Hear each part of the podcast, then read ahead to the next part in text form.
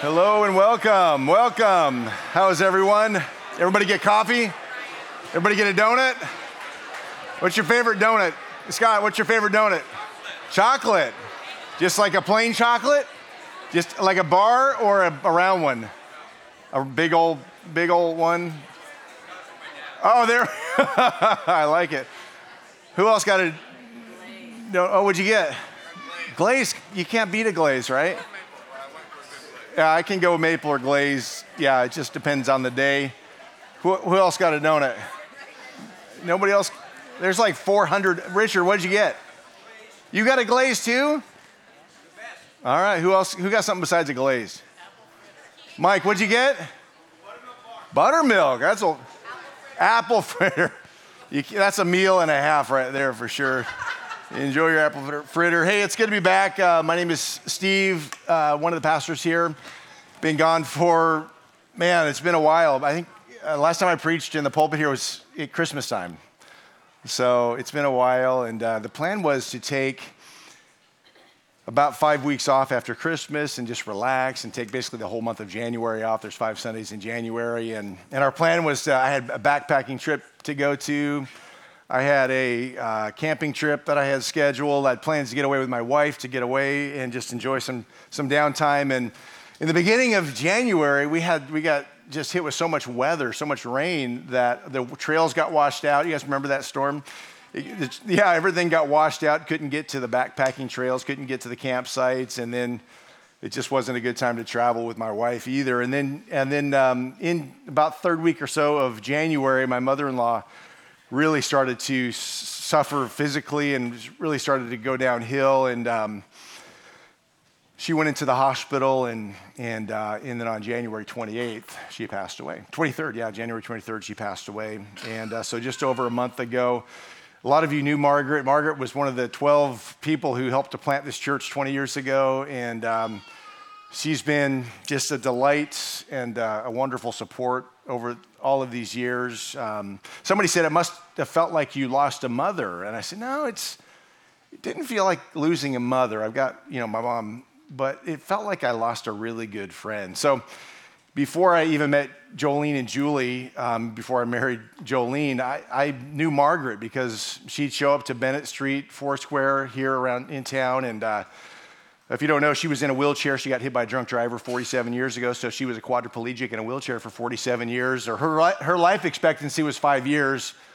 God, God had another plan. So forget about what the experts say. God's got his plan, right? And uh, so I would see her at the Foursquare Church on Bennett Street, and I would go over there just to help her into the, you know, with her chair and bring her into the sanctuary. So I was her friend before I was even connected with her daughters. I saw that she had her daughters with her, and there were a couple good-looking blonde ladies, you know, with her.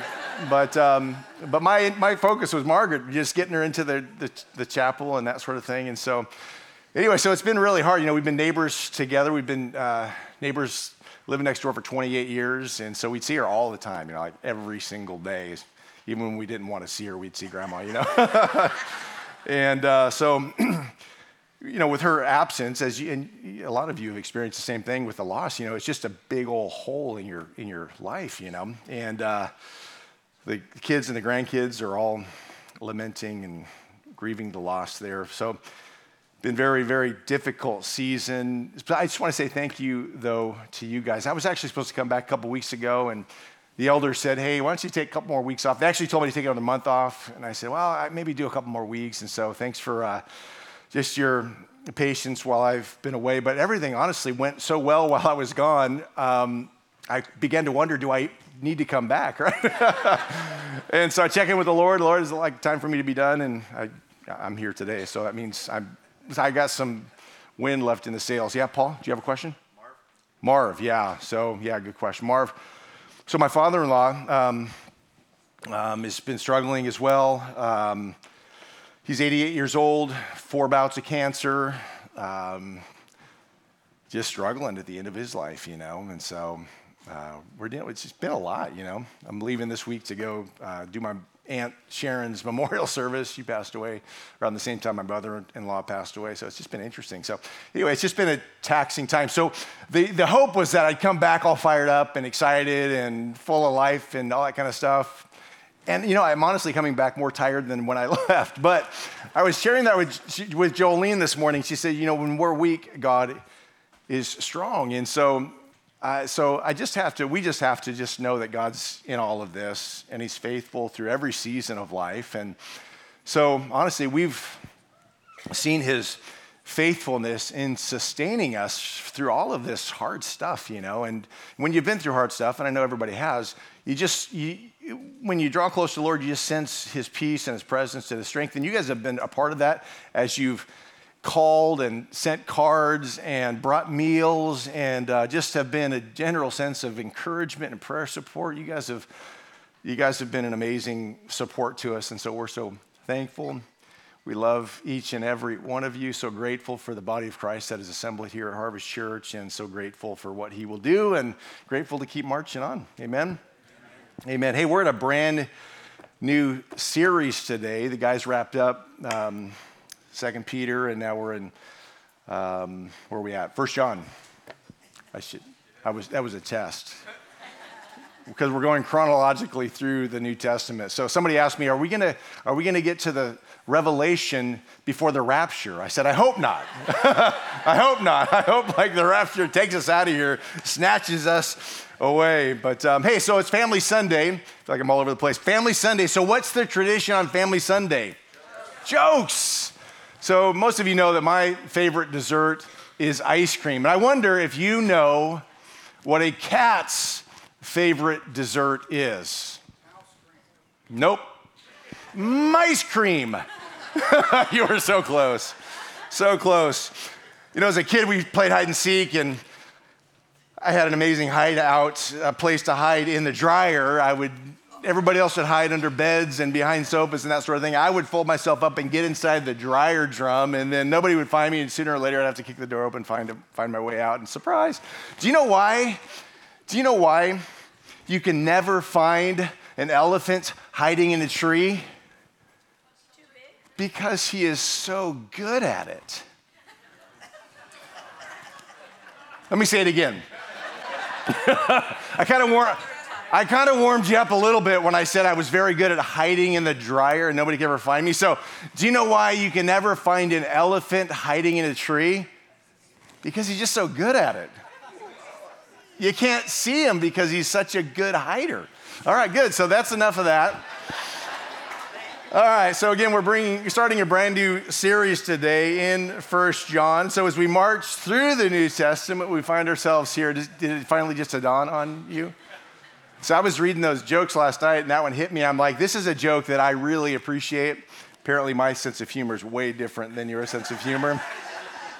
so we're going to be studying First John today, and um, just kind of recapping the five chapters uh, before we jump into it, um, and then we'll jump into chapter one today. And I think there's like 10 verses or so, we'll, so we'll get through all of that. But so John the apostle, the beloved disciple, wrote First John, he wrote First John, Second John, Third John. He wrote the Gospel of John, and then he wrote, like we've been talking about, the book of the Revelation. So he, um, he wrote this about 85, 95 AD. So John was very old. Don't know exactly how old he was, but imagine he started following Jesus around 20 ish. Most of the disciples were young men when they called, followed the the call or answered the call to follow Jesus. They say, they theologians say that John was probably the youngest of the 12. And so by the time he wrote this, he was a pretty old man. And so to everyone in the room who considers themselves too old to be used by God, know that John the apostle into his old age and up till the very end was being used radically in radical ways for the King of Kings, answering the call to follow Jesus. He never timed out until he took his last breath. He never stopped until God was done with him. I say this all the time if you have a pulse, you have purpose, right? If you're warming a seat, then you got stuff to do for the kingdom. When God's done with you, then you won't have a pulse. You'll do this and you'll be like, You're, you, don't, you won't find anything, right? So if you can do this, go ahead and do that with me. Go ahead, just play along. Ken, go ahead. Ken's like, I'm not playing your game. Did you find your pulse? Oh, come on. oh, there goes that illustration. So, this epistle, and when I say epistle, this word just means letter. So, John wrote this letter to the churches. This was written in about 85, 95 AD, and he, he was written from the city of Ephesus, where witchcraft and idolatry was rampant, and the church was beginning to get sucked into the culture of the world. I feel like we should pray before I keep going. So, Lord, we just invite your presence. God, as we open up the scripture, I pray that you, you would open up our hearts and minds to this understanding. I pray that you would help me to communicate with clarity, God, that I would get out of the way and just allow your spirit and your word to do what your spirit and your word do. So, God, we humble ourselves before you. We say, God, we want this truth. We want to hear your word. We give you this time. In Jesus' name, amen.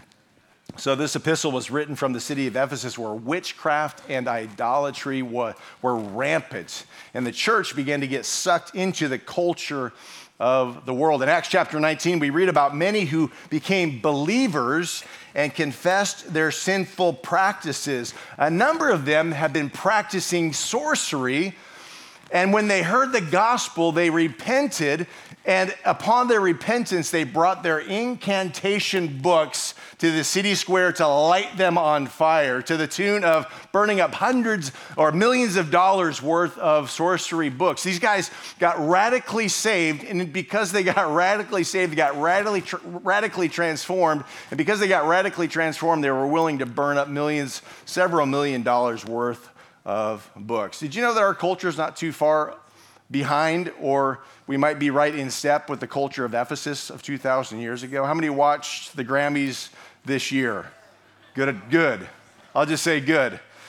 So, Sam Smith, who wrote a song called Unholy, performed it in what is equivalent to a demonic worship experience. You can Google it, I don't encourage you to do it, but Sam Smith wrote and performed this crazy, crazy, godless song in such a uh, such a demonic way that it, that it would it would cause your, your skin to crawl. I, I read the lyrics of the song Unholy, and I could only get through about half of it, and my stomach was turning. I couldn't finish listening to it. But this is the cult, this is what the cult, so you may not have watched the Grammys, but I tr- trust me, a lot of the culture watched the Grammys and were exposed to that kind of thing.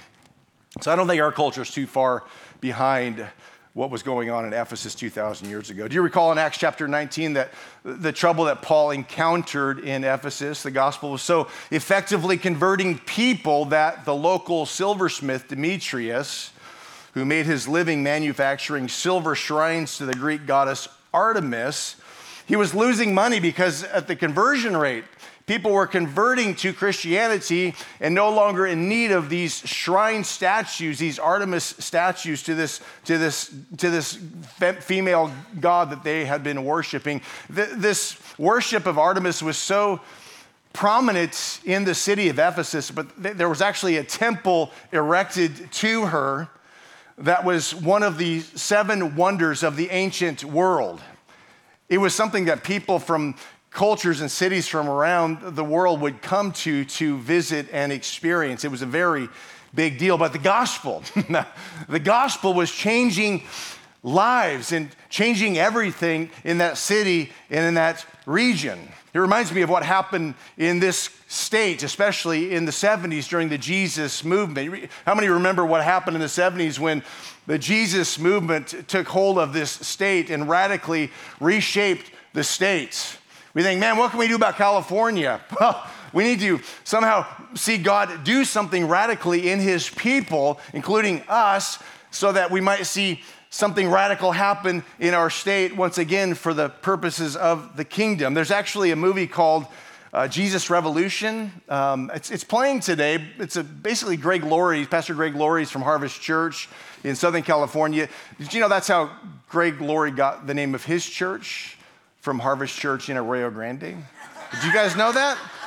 That is absolutely not the truth, but it's always fun people ask us, hey, did you name your church after Greg Laurie's church? I said, absolutely not. We just, it was just a name that we chose. But um, anyway, so Greg Laurie uh, in this film just kind of tells the story about what happened in the Jesus Revolution. So uh, somewhere in town, I couldn't figure out where, but around 1 o'clock, 1250, there's the Jesus Movement movie that's playing. So I just encourage you to go watch it. I haven't seen it. I don't know if it's any good, but go, go check it out. Was it good?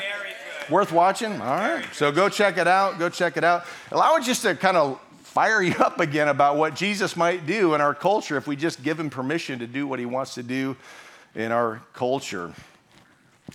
So something radical was happened in the city of Ephesus. But as time went on, some began to grow cold in their faith. And so, roughly 20 years after these events that we read about in Acts chapter 19, John is writing to the church. He's writing to encourage the believers with truth and to challenge them to live as people of God in a corrupt culture.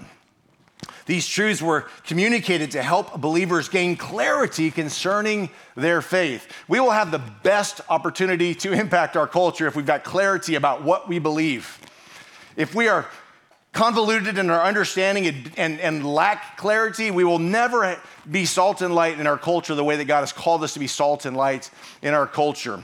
I'm 53 years old and I'm watching the culture change quicker in these last number of years than I've seen in my whole life. It's radical, I, so much so that a, a few months ago, uh, right before the beginning of this year, I was at a staff meeting with my team and I said, hey guys, we got to begin to do some things differently as a church and as a team, and we got to begin to identify what's going on in the culture, like by name. We need to begin to challenge what is happening within the culture and address it by name, and then begin to equip the church to have answers so that when we're up against difficult cultural things, we know how to respond to it. We'll unpack that as we go. John is addressing what's going on within the culture. He's writing First John because of what's going on in the culture. He understands what is going on in Ephesus firsthand. He's seeing it and he's writing to challenge the church. And so let's recap each chapter of First John. Chapter 1 is John's personal testimony to the validity of the eternal incarnate Christ who is salvation and with that salvation, Christ is the one who brings great joy. And so as we read John's letter in the first chapter, in the first opening verses, we see that John had a real life encounter with the living God.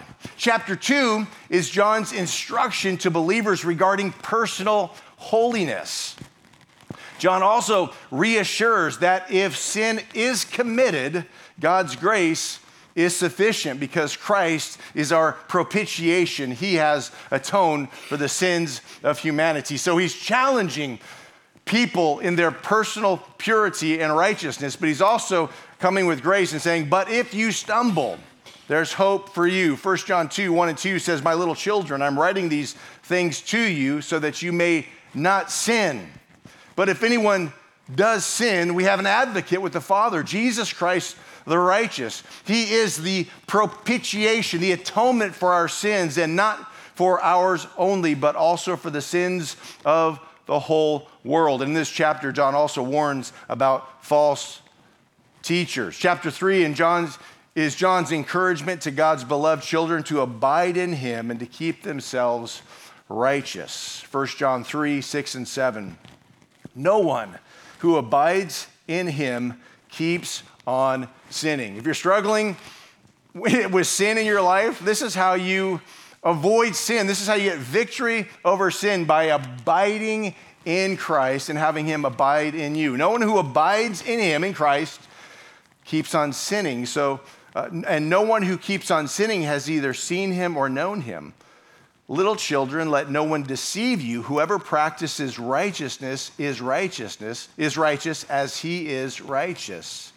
FYI, Journey groups are starting in March. Every March, journey groups get kicked off. And so, if you've never been a part of a journey group, it's basically a discipleship process that helps men and women to abide in Christ. So, it's a, it's a discipleship process that encourages and equips men and women to abide in Christ so that we can live with greater purity, greater clarity, and greater understanding as followers of the Lord Jesus Christ. So, uh, we've got information about journey groups uh, available. If you're interested, just let us know. It happens all over the Central Coast. And for that matter, it happens really all over the state and through a vast part of the country.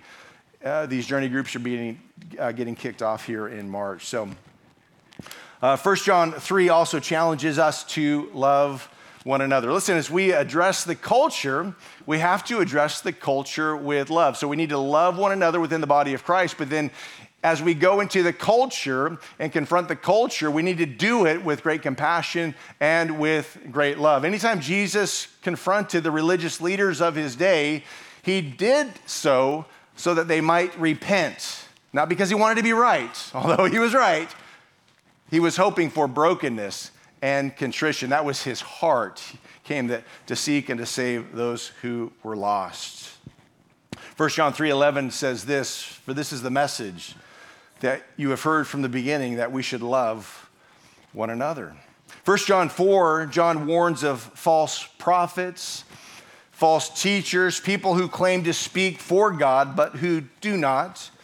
He continues with a reminder, as in chapter 3, to love because love proves that we belong to God. Did we, we hear that? Love actually proves that we belong to God. How we define love is an altogether different conversation. 1 John 4, 7 and 8 says this Beloved, let us love one another, for love is from God, and whoever loves has been born of God and knows God.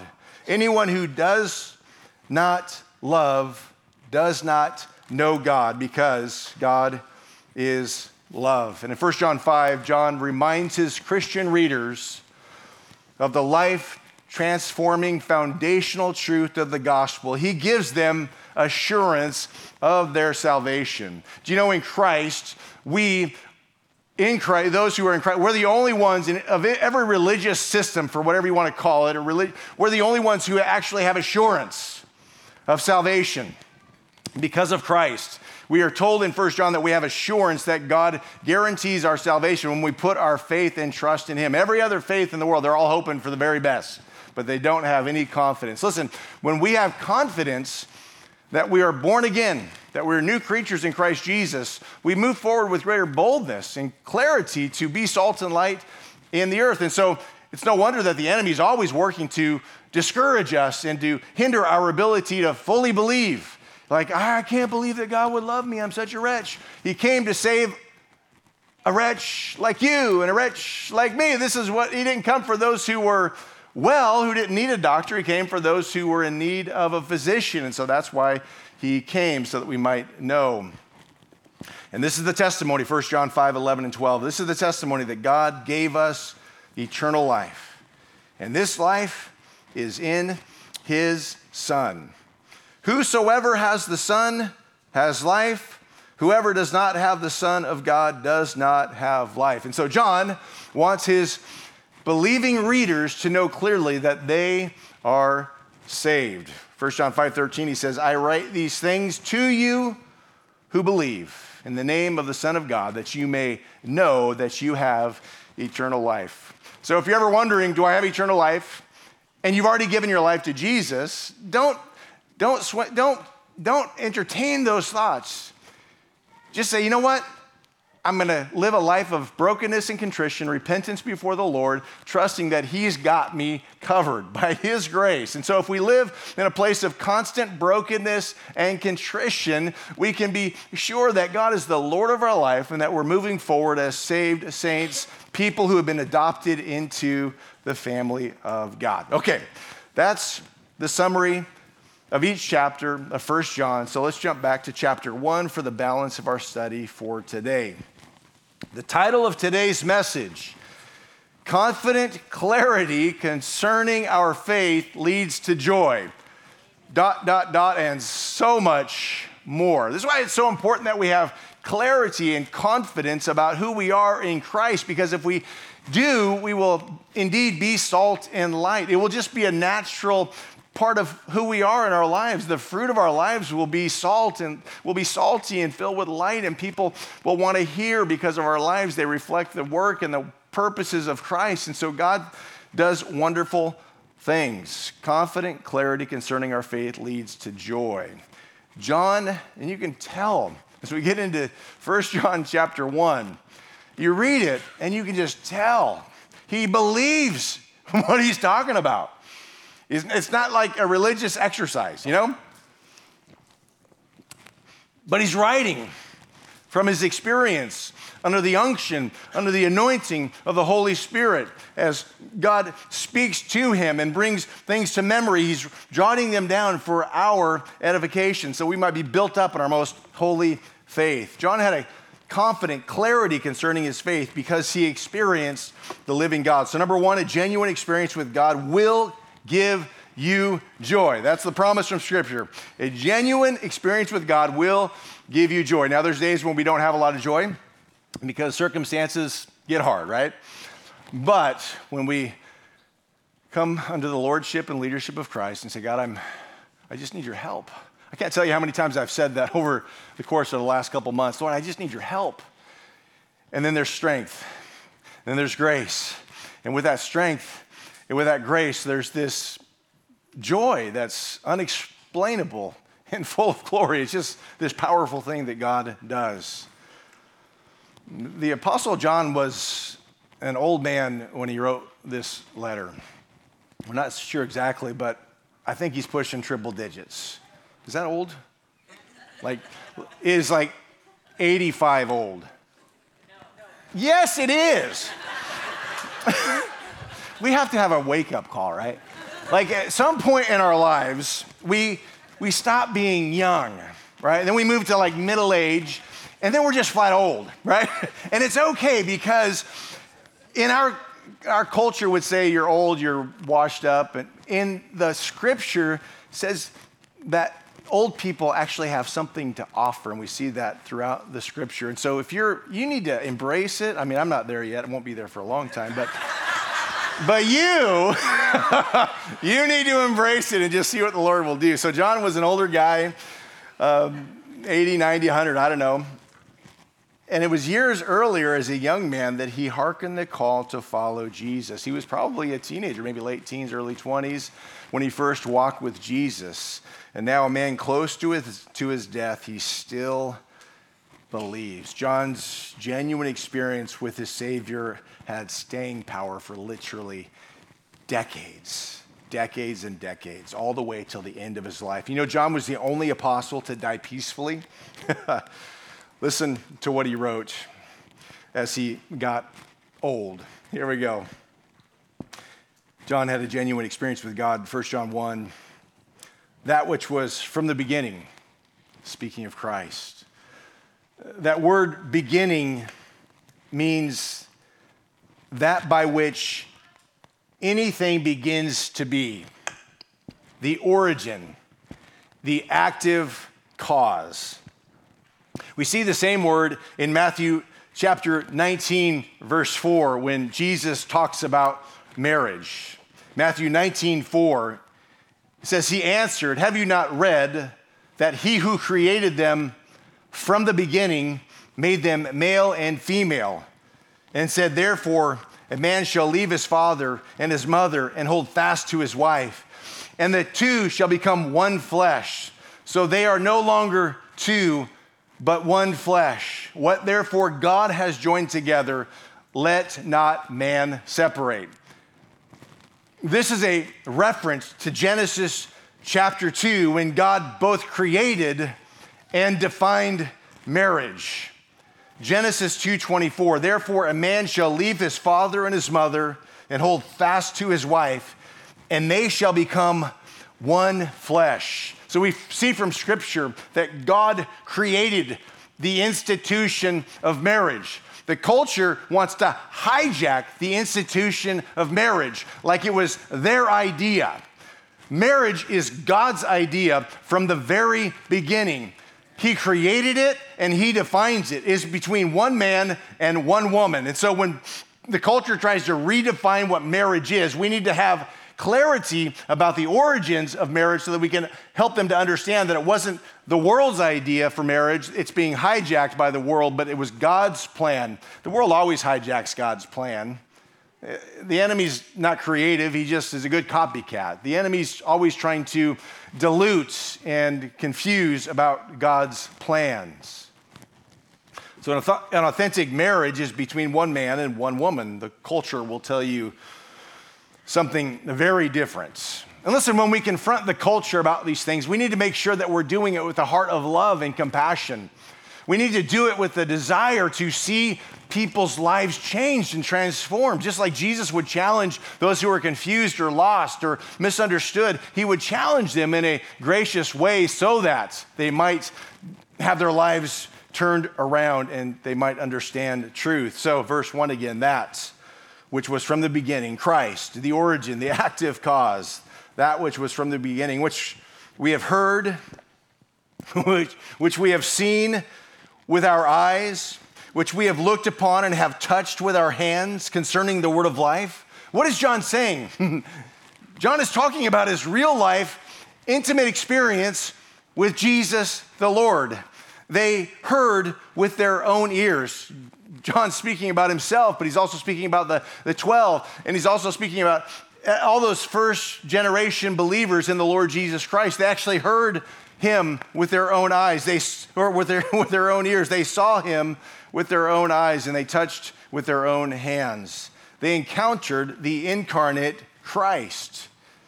The encounter was so real that each of the 12 were willing to be killed for what they witnessed and believed. They believed it because it was true. And because it was true, they were willing to die for that truth. All of the 12, except John, was martyred for their faith.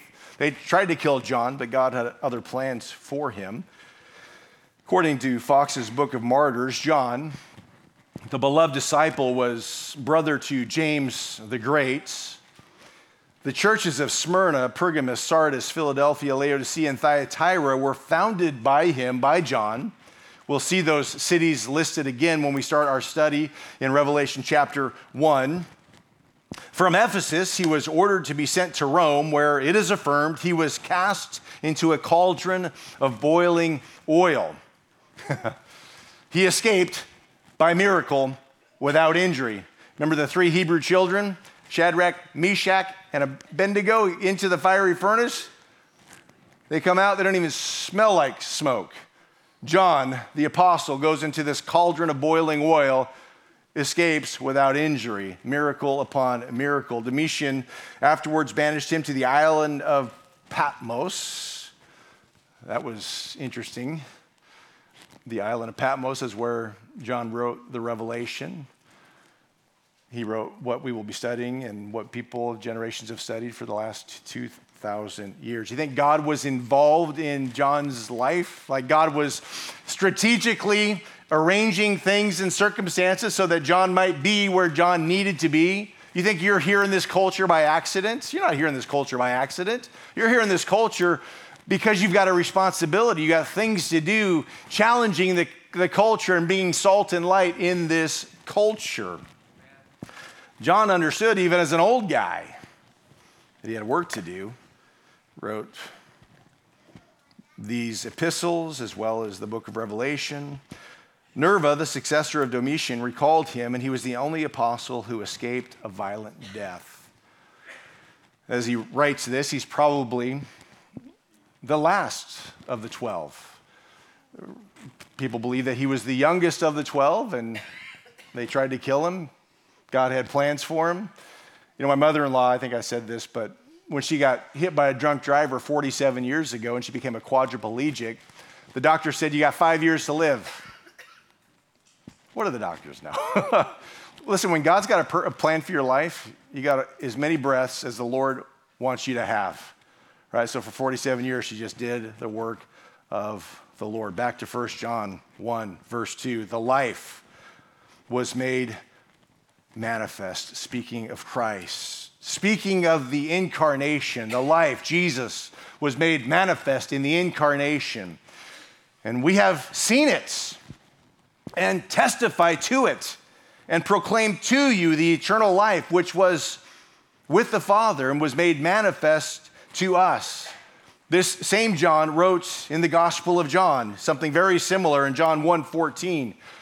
He said, "And the word became flesh and dwelt among us, and we have seen his glory, glory as of the only Son from the Father, full of grace and truth." The Apostle Paul wrote about the incarnation. You're going to hear in a moment why this writing about the incarnation was so critical and so important to the first century church. The Apostle Paul wrote about the incarnation in 1 Timothy 1 15 through 17. The saying is trustworthy and deserving of full acceptance that Christ Jesus came into the world to save sinners, of whom I am foremost. But I received mercy for this reason that in me, as the foremost sinner, Jesus Christ might display his perfect patience as an example to those who were to believe in him for eternal life. To the King of the ages, immortal, invisible, the only God, be honor and glory forever and ever. Amen.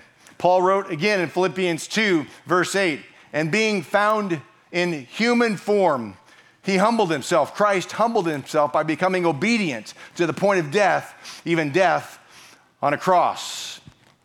This truth was written to counter the false teachings of esoteric and Gnostic theories that were floating around in the culture. Esoteric refers to secret traditions or knowledge reserved for a few, and they require an initiation to learn or understand. So, esoteric theories were floating around in the culture then and throughout since then.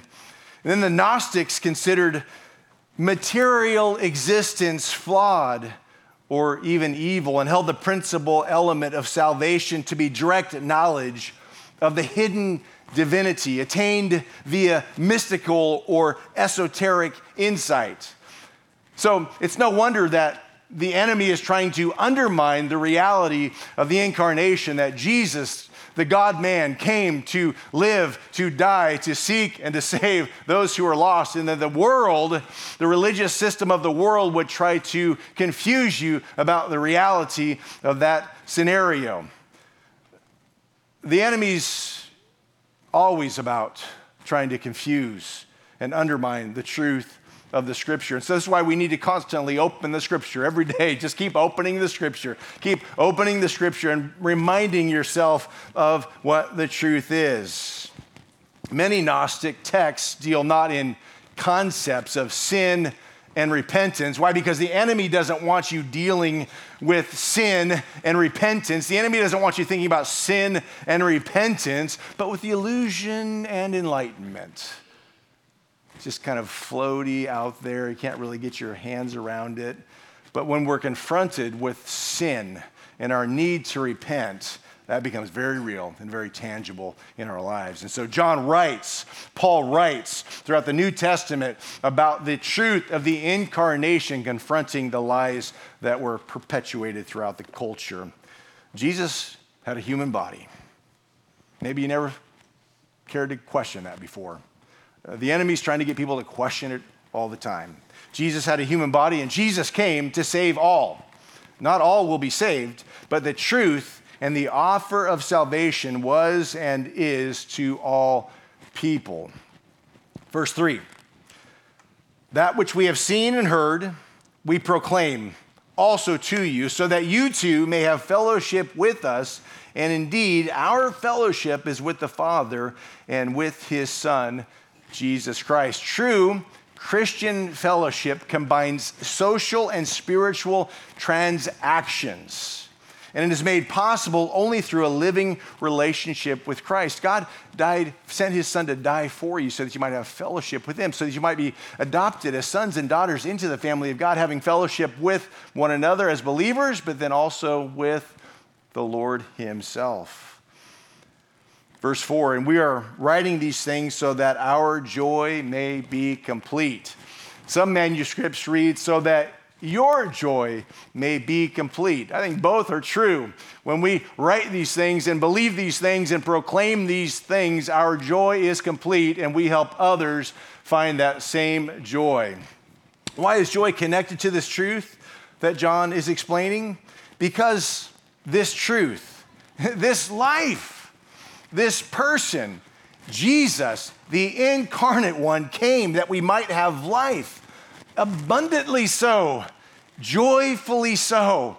So the enemy will work to uh, hinder us and our believing so that we don't fully enjoy the life that God has called us to fully enjoy. When we're fully enjoying the life and the relationship that God has called us to, the joy that He supplies is unspeakable and full of glory. Jesus, the incarnate one, incarnate one, came that we might have life abundantly so, joyfully so. Jesus, the eternal one, entered time and space because he loves you. Jesus, the creator of the universe, created an opportunity to live with peace and harmony and, yes, joy with him because in Christ and in Christ alone, our sins are forgiven and we are adopted into his family forever. A genuine experience with God will give you joy, number one. Number two, a genuine experience with God will flood your life with lights. Well, this statement doesn't sound like a big deal unless you've experienced real darkness and real hopelessness. And I would venture to say that most of us in the room have experienced real darkness and real hopelessness due to loss, all kinds of things. I don't know about you, but when I step out the back of my house, open the slider and step out, and when the, when the, the moon's not out and the cloud cover is blocking any stars, it is pitch black. And I, I get out there and I've lived in this property for 28 years, but I still find it unsettling that I can't see my hand in front of my face. There's something very unsettling about that. Listen, without the truth and the light of the gospel, this is how people are living. They're living in total darkness. And it's our privilege and our opportunity to help them as we have been helped with the gospel in our own lives. It's our privilege and our responsibility to, to help others see the lights. 1 John 1 5 says, This is the message we have heard from him and proclaimed to you that God is light, and in him is no darkness at all. God is light, and in him there is no darkness at all. As I try to explain what hell will be like to people,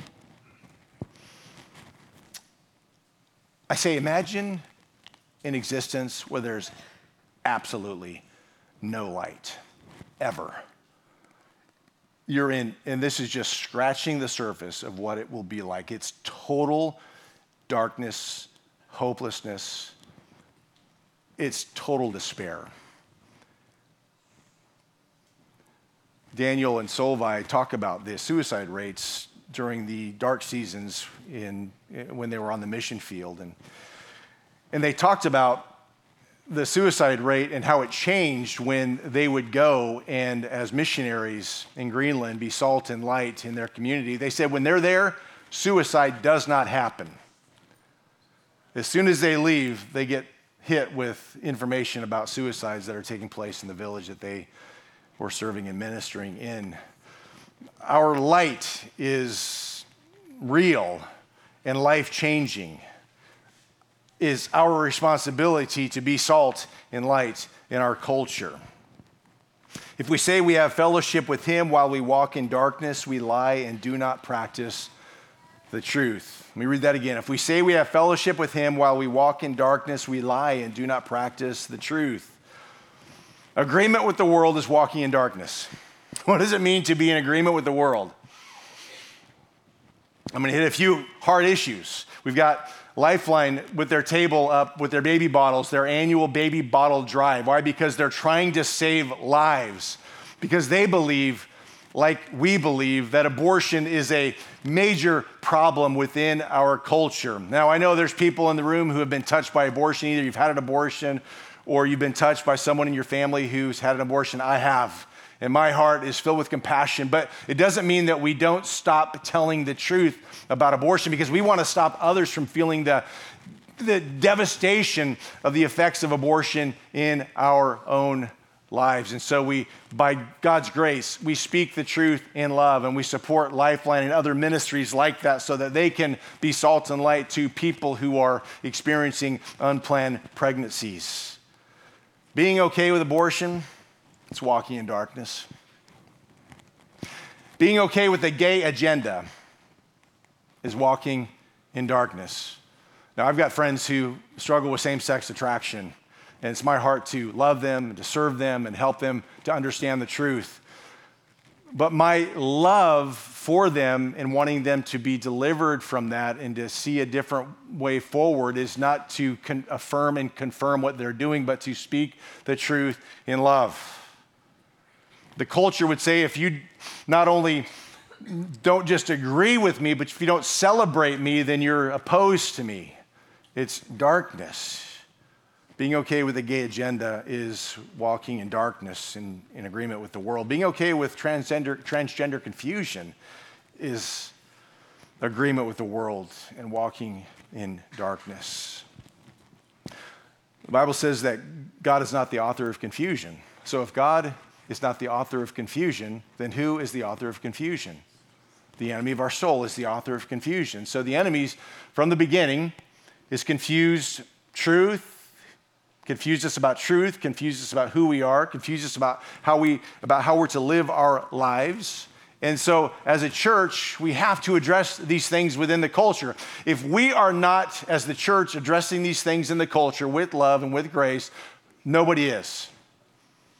And it's a slippery slope. The church has the responsibility to influence the culture. We have to stand up. I heard recently that there are three enemies of success. Three enemies of success. When I talk about success, I'm talking about the church successfully encountering the world and speaking truth and being salt and light. Number one is the comfort zone. I don't want to address that issue because it's way too uncomfortable for me. I don't want to have that conversation because it's way too uncomfortable for me. So, uh, as Westerners, especially, we want to stay in that comfort zone. We like, we like having our house and our clothes and our meals, and we like having all of, all of those things that we enjoy in this culture, and especially on the Central Coast, the beautiful place that we live in. So we want to stay nestled in that comfort zone. But listen, God has called us out of the comfort zone so that we might be on the front lines of ministry doing what God has called us to do, being salt and light. So the comfort zone will keep us quiet on these issues. Number two is learned helplessness learned helplessness. We think there's no way that I can affect change. I am absolutely helpless to affect change regarding these issues. And that is absolutely a lie. We wonder how the 12 got the message out to the whole world. It was through one person at a time, one relationship at a time, one person using their gifts at a time. Learned helplessness, it's a tool of the enemy to keep us hand tied and mouths closed. And then number three, it's the path of least resistance, and they're all kind of go together. The path of least resistance is, ah, if I have that conversation, the relationship's going to be weird. if I talk about that, I'm going to be seen as maybe a, as an outcast or as a, one of those crazies. The path of least resistance keeps us on the path of least resistance, where we're not having people question what we believe or challenge what we believe, and we're not asking or challenging or questioning what others believe. We need people, conservative Christians who are willing to be in the public arena. We need Christians, conservative Christians, who are willing to be on public, uh, public school boards. It's great that we're on Christian school boards or serving in Christian within the realm of the Christian world, but we actually need to be salt and light in the public school where decisions are being made about the curriculum that is being taught to our kids and to our grandkids. And we will never affect change, and we don't even honestly have a right to be angry about it unless we're willing to do something about it. So we need people who are saying, I am done sitting on the sidelines. I'm ready to join the battle and join the battle where it's really going to make the biggest difference. And so, joining a public school board, running for public office. We've got a city council that's, a few of them are my friends, but they're but they're liberal, godless liberal people who are taking us down a path of destruction in our little city. And it's happening in all the cities around us. We can't be mad about it if we're not willing to do anything about it. And so somebody, maybe multiple people, need to be running for city council, running for mayor. We need to be changing the course of the direction of our culture and our community by getting involved. We need conservative Christians who are willing to speak the truth in love, not just in the political arena, but with your neighbors and with your friends and with your family. You need to be willing to speak the truth in love. If we're not careful, we will get sucked. If we're not careful, we also will get sucked into the culture. We have a local Christian leader in our community who's been sucked into the culture. His son just got a record deal. I think they call him record deal still, still. But uh, he got a, he's a rapper, upcoming rapper, and got a big record deal where he's rapping about all kinds of illicit, uh, inappropriate, sinful behavior, and his Christian leaders in the community, parents, are celebrating his demise, his downward spiral, as he, as a young, young boy, is singing uh, using profanity and, and all kinds of, celebrating all kinds of illicit and sinful behavior. Where do we stand up?